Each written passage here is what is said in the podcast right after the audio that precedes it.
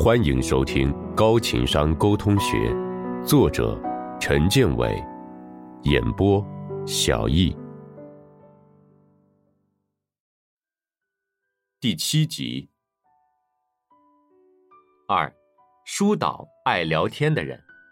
喜欢聊天的人有许多都是想用嚼舌来打发时间的，原因是他们没有很大的志向，也没有什么兴趣爱好。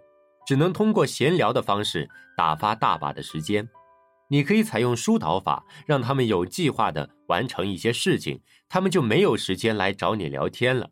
也就是说，采用疏导法可以从根本上防止闲聊者上门，消耗你的时间。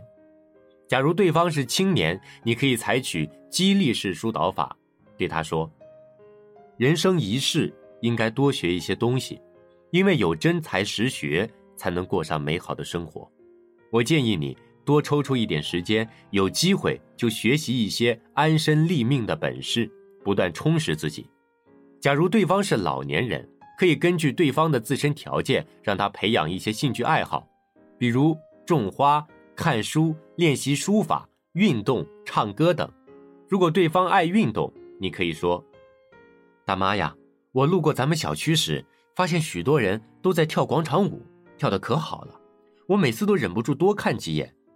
您怎么不去跳呢？我觉得跳广场舞可以锻炼身体，而且一群人在一块也挺好玩的。您有空得学学呀，我还想看您亲自跳呢。第四章，好话也要好好说。我们经常听到有人说，好听的话谁不会说？事实真的如此吗？生活中经常遇到这样的人。他们明明在赞美别人，却由于话说的不够好，被人说成伪君子拍马屁。实际上，并不是每个人都能说好好听的话，而情商高的人懂得换一种方式说好听的话，他们捧人也能捧出新花样。谈论对方得意的事，轻轻松松赢得友谊。恰如其分的称赞他人得意的事情。可以在很大程度上缩短两个人之间的心理距离，增加你在对方心目中的好感值。假如你经常在人前谈论他人得意的事，他就会非常高兴，对你充满好感，甚至把你奉为知己。每个人都有被他人称赞的需求，因为被称赞能让人得到一种心理上的满足。与人沟通时，人们总是喜欢提及自己得意的事情。因为那些事情可以给他们带来快乐，因此在现实生活中，不管是与朋友交往还是与客户交流，都不妨多谈对方得意的事，这样更能赢得对方的认同。比如，如果称赞将军，就称赞他曾经叱咤战场，曾经屡立战功；如果称赞医生，就称赞他妙手回春，以及他在医学上取得的突出成就。如果称赞学者，就称赞他才高八斗，称赞他发表的专著。一般情况下，每个人都有他独特的闪光点，都有值得自豪的地方。从这些地方出发，然后真诚的加以赞美，往往能收到不错的效果。美国著名的柯达公司创始人伊斯曼，为了在罗彻斯特建造一座音乐堂、一座纪念馆和一座戏院，捐赠了很多钱。很多制造商都想承接这些建筑物里的座椅，为此他们展开了激烈的竞争。可是每一个找伊斯曼谈生意的商人，最后都败兴而归。此时，一家公司的总经理亚当森前来拜见伊斯曼，希望承接这个项目。还没见到伊斯曼本人，伊斯曼的秘书就给亚当森一个下马威，对他说：“我知道您特别想得到这批订单。”可是我必须告诉您，假如您占用伊斯曼先生的时间超过五分钟，您就无法得到订单。他可是个大忙人，进去后您应该速战速决。见了伊斯曼后，亚当森没有谈生意，而是对他说：“伊斯曼先生，在我等您时，我仔仔细细地观察了您这间办公室。虽然我长期从事室内的木工装修，可是从来没有见过装修的如此精致的办公室。”伊斯曼回答说：“你不提这件事，我都忘了。这间办公室是我亲自设计的，当初刚建好时我特别喜欢，可是后来一忙就忽略它了。亚当森来到墙边，拿手擦了擦木板，说：“我敢说，这肯定是英国项目，意大利的项目不可能是这样的质地。”伊斯曼高兴地站起身，回答说：“没错，这的确是从英国进口的项目。我的一位朋友帮我订的货，他可是研究项目的行家。”伊斯曼的心情非常好，带着亚当森仔仔细细的参观他的办公室，把办公室里的每一样装饰都介绍给亚当森，从木质谈到比例，从比例谈到颜色，从颜色谈到价格，甚至详细介绍了。他设计的经过，亚当森始终保持微笑，饶有兴致的聆听着。见伊斯曼谈性正浓，亚当森顺势询问他的经历。伊斯曼毫无保留的讲述起曾经的苦难岁月，从青少年时期多么贫穷，说到母子俩怎样在贫困中挣扎，最后谈到自己是如何发明柯达相机的，还谈到自己正计划把巨额财产捐赠给社会。亚当森则一直透露出钦佩的目光，对伊斯曼大加赞扬。原本说好的谈话时间不超过五分钟，结果亚当森和伊斯曼聊了几个小时。就这样，亚当森拿到了订单，还和伊斯曼结下了终身的友谊。为什么伊斯曼把这笔大生意给了亚当森，却没有给别人呢？这和亚当森的高情商不无关系。试想一下，如果亚当森刚进伊斯曼的办公室就谈生意，很可能会像其他人一样被赶出来。亚当森的高明之处就在于，他懂得从伊斯曼得意的事情谈起，巧妙地赞扬了伊斯曼的成就，这样就使得伊斯曼的自尊心得到了极大的满足。赞美别人不单单是说一些甜言蜜语这么简单，因为说甜言蜜语的人太多了。许多人对甜言蜜语已经形成了免疫力，赞美别人就要考虑对方的性格、职业、文化修养、个人经历、心理需求，恰如其分的赞美对方引以为豪的事情。只有恰如其分的赞美对方引以为豪的事情，才能给人一种真诚、贴切的感觉，而不是给人一种虚伪、做作的印象。不过，到位的赞美一定是建立在细致的观察之上的，因为只有通过细致的观察，才能投其所好，赞美的恰到好处。比如，对方是一个身材肥胖的人，你偏要赞美他的身材，肯定会给对方一种你在讽刺他的感觉。对方明明有口吃的毛病，你偏偏赞美他口齿伶俐，说话利索，估计对方不仅不会领情。还会有暴打你一顿的冲动。与人沟通时，假如双方谈到了自己得意的事情，那就是期待你和他一起分享他的喜悦。我们可以把这当做是他准备接受你的赞美的信号。所以你应该明白，他现在最想听的是什么。既然他想听的是别人赞美他得意的事情，为什么不多谈谈这些呢？赞美是有保质期的，千万不要等到黄花菜都凉了再去赞美。夸要夸到点子上，称赞要说小细节。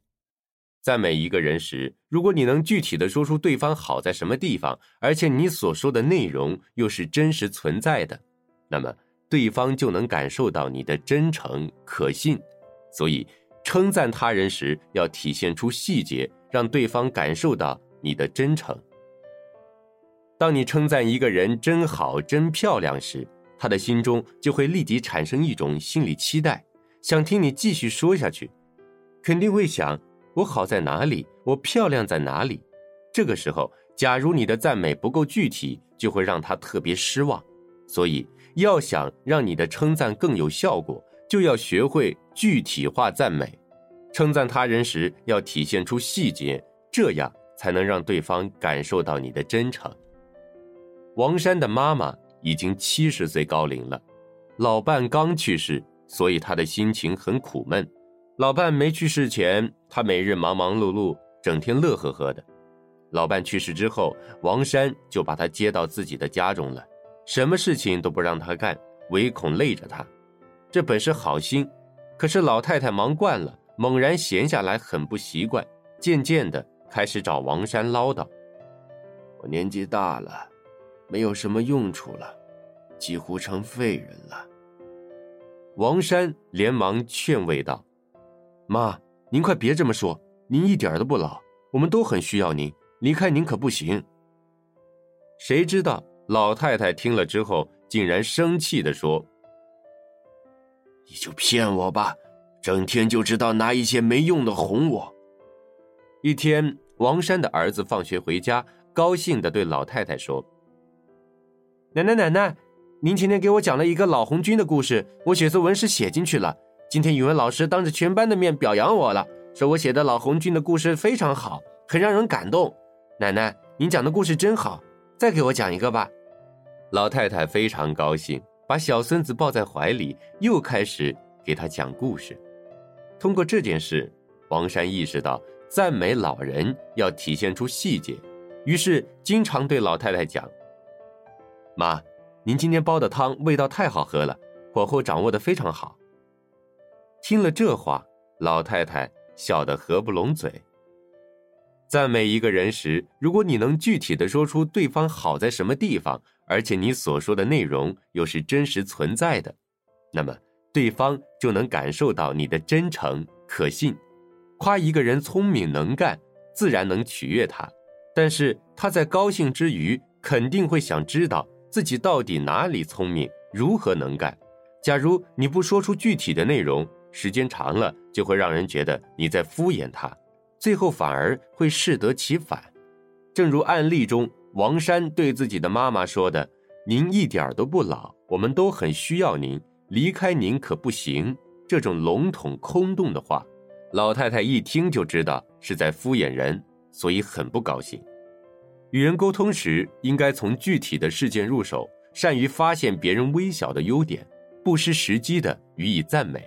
赞美他人时，语言越详细越好，因为那样说明你很了解他。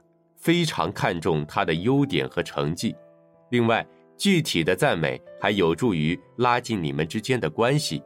假如你只是含糊其辞的称赞对方，对他说“你工作很出色”或者“你真好”等空泛的话语，很容易引起对方的反感，甚至让对方产生误解。电影《画壁》里有一个细节。闫妮出演大姑姑，每天早上都要问下面的仙女：“我美吗？”仙女异口同声的回答说：“美。”姑姑只是淡淡的笑了笑，然后转头问芍药：“芍药，你说我美吗？”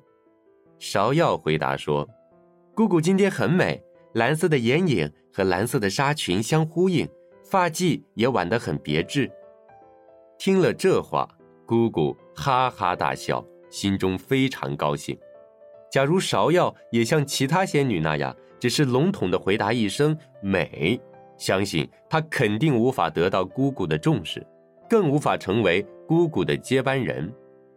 任何人赞美的目的都是为了打动他人，得到他人的好感，但是空洞而没有实际内容的赞美，最后只会让对方更加的疏远你。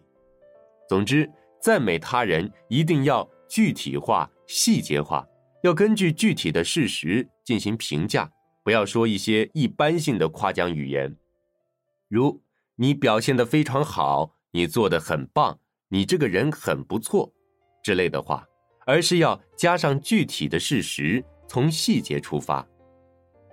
没有人会拒绝恰到好处的恭维。每个人都喜欢戴高帽，都喜欢受到他人的恭维。只要高帽子合适，恭维不夸张，就会受到他人的欢迎。每个人都希望受到他人的关注和赞美，尤其是那些好面子的人。就算冷静之后，对方知道你说的不过是奉承话，也会沾沾自喜，欣然接受你的赞美。逢人送一顶高帽子，能让你更受欢迎。从而更容易建立良好的人际关系。为什么给人戴高帽子非常受欢迎呢？最主要的原因就是渴望得到他人的肯定与尊重，已经成为人性中根深蒂固的东西之一。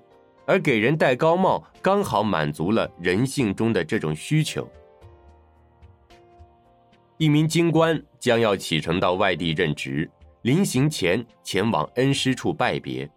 老师交代他说：“外地的官可不是好当的，你一定要小心谨慎，处处都要留个心眼。”京官回答说：“老师，您尽管放心。”我已经准备了一百顶高帽子，见一个人就送一顶，如此一来，我就不会遇到什么麻烦了。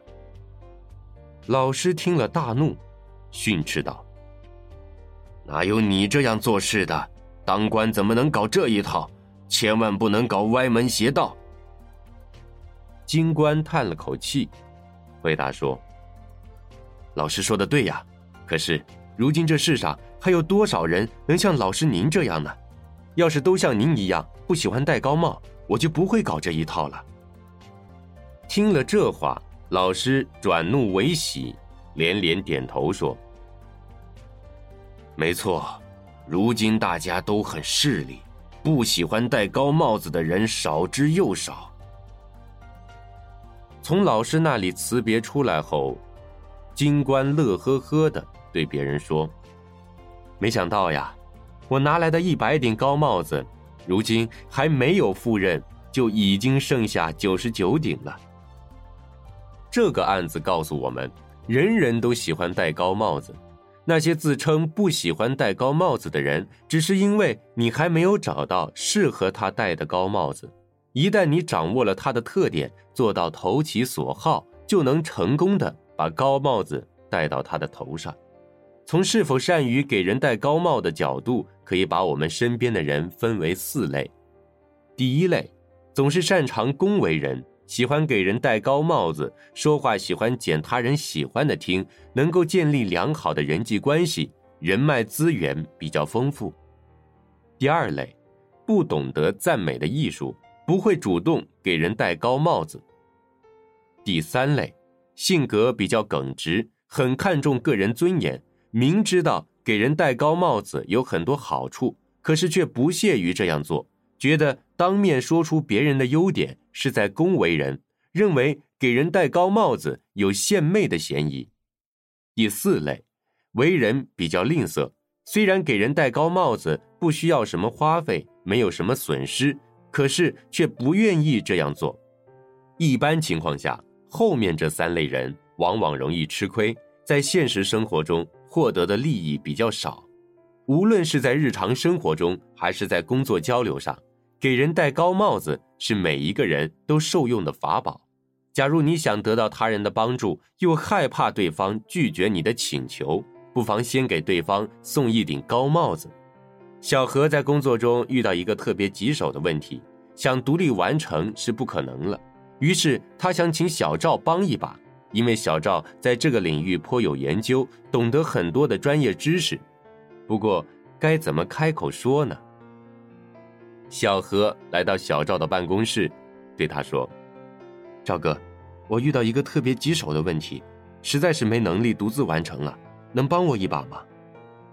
小赵正忙着自己的工作，眼睛一直盯着电脑屏幕，连头都没抬，就回绝说：“真是抱歉啊。”这一段时间我工作挺忙的，抽不出空来。嗯，要不这样吧，你找一下其他人，看他们有没有时间。小何知道小赵不肯帮忙，于是决定送他一顶高帽子，便对他说：“赵哥，在这个领域，谁都知道您是行家，可以毫不夸张的说，在咱们公司，您是这个领域的老大，没有您的帮助，谁都不可能独立完成。”小赵是个虚荣心特别强的人，听了小何的话后，他非常高兴，立即就答应了小何的请求，帮他完成了工作。实际上，给人戴高帽子，既可以取悦别人，又可以帮助自己，这是一种能让你迅速达到目的的策略，也是一种与人沟通的有效技能。不过，虽然每个人都渴望被人关注、被人欣赏，但是。很少有人愿意接受和实际不符的虚伪奉承。要想给人戴高帽子，就要具有比较好的洞察力，善于发现他人最得意的事情，然后赞美他最想让人提到的事情。只有这样，才能把恭维话说到别人的心坎上，让别人无法看出你在虚溜拍马，从而收到良好的效果。假如你观察不力，恭维的都是别人的不足之处，甚至是别人极力隐瞒的秘密，那么你拍马屁就会拍到马蹄子上。虽然同样是给人戴高帽子，但是结果只会适得其反。